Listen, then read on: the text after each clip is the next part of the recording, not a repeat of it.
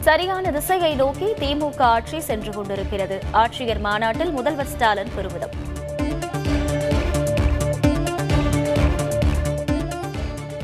உங்கள் கனவுகளை நிறைவேற்ற என்னை கருவியாக பயன்படுத்துங்கள். ஆட்சியர்கள் மாநாட்டில் முதல்வர் ஸ்டாலின் பேச்சு.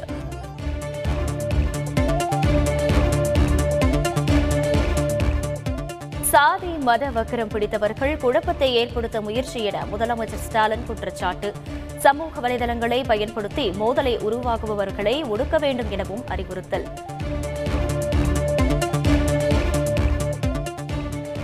தொழில் போட்டியால் உருவாகும் ரவுடிகளுக்கு அதிகாரிகள் உடந்தையாக இருக்கக்கூடாது.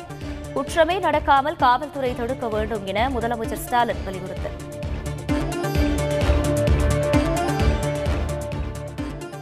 உக்ரைனில் இருந்து திரும்பிய மாணவர்களின் கடைசி குழுவை வரவேற்றார் முதல்வர் ஸ்டாலின். மத்திய அமைச்சர் ஜெய்சங்கருக்கு நன்றி தெரிவித்து ட்விட்டர் பதிவு.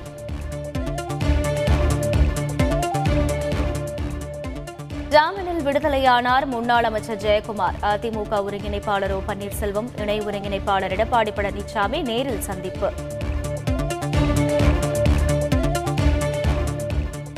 தொழிலாளர் நல வைப்பு நிதி வட்டி விகிதம் எட்டு புள்ளி ஐந்து சதவீதத்தில் இருந்து எட்டு புள்ளி ஒரு சதவீதமாக குறைப்பு. தொழிலாளர் வைப்பு நிதியின் மத்திய வாரிய குழு கூட்டத்தில் முடிவு.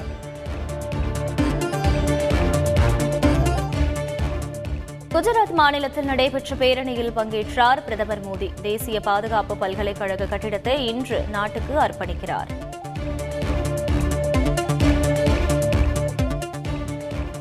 பஞ்சாப் மாநிலத்தில் ஆட்சி அமைக்க உரிமை கோரினார் பகவந்த் மான் மாநில ஆளுநர் பன்வாரிலால் புரோஹித்துடன் சந்திப்பு.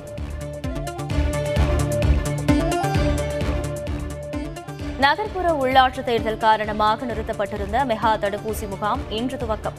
தமிழகம் முழுவதும் ஐம்பதாயிரம் இடங்களில் ஏற்பாடு.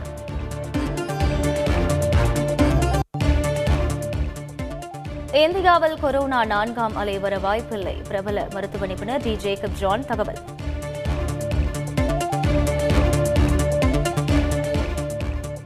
பழனியில் பங்குனி உத்தர திருவிழா கொடியேற்றம்.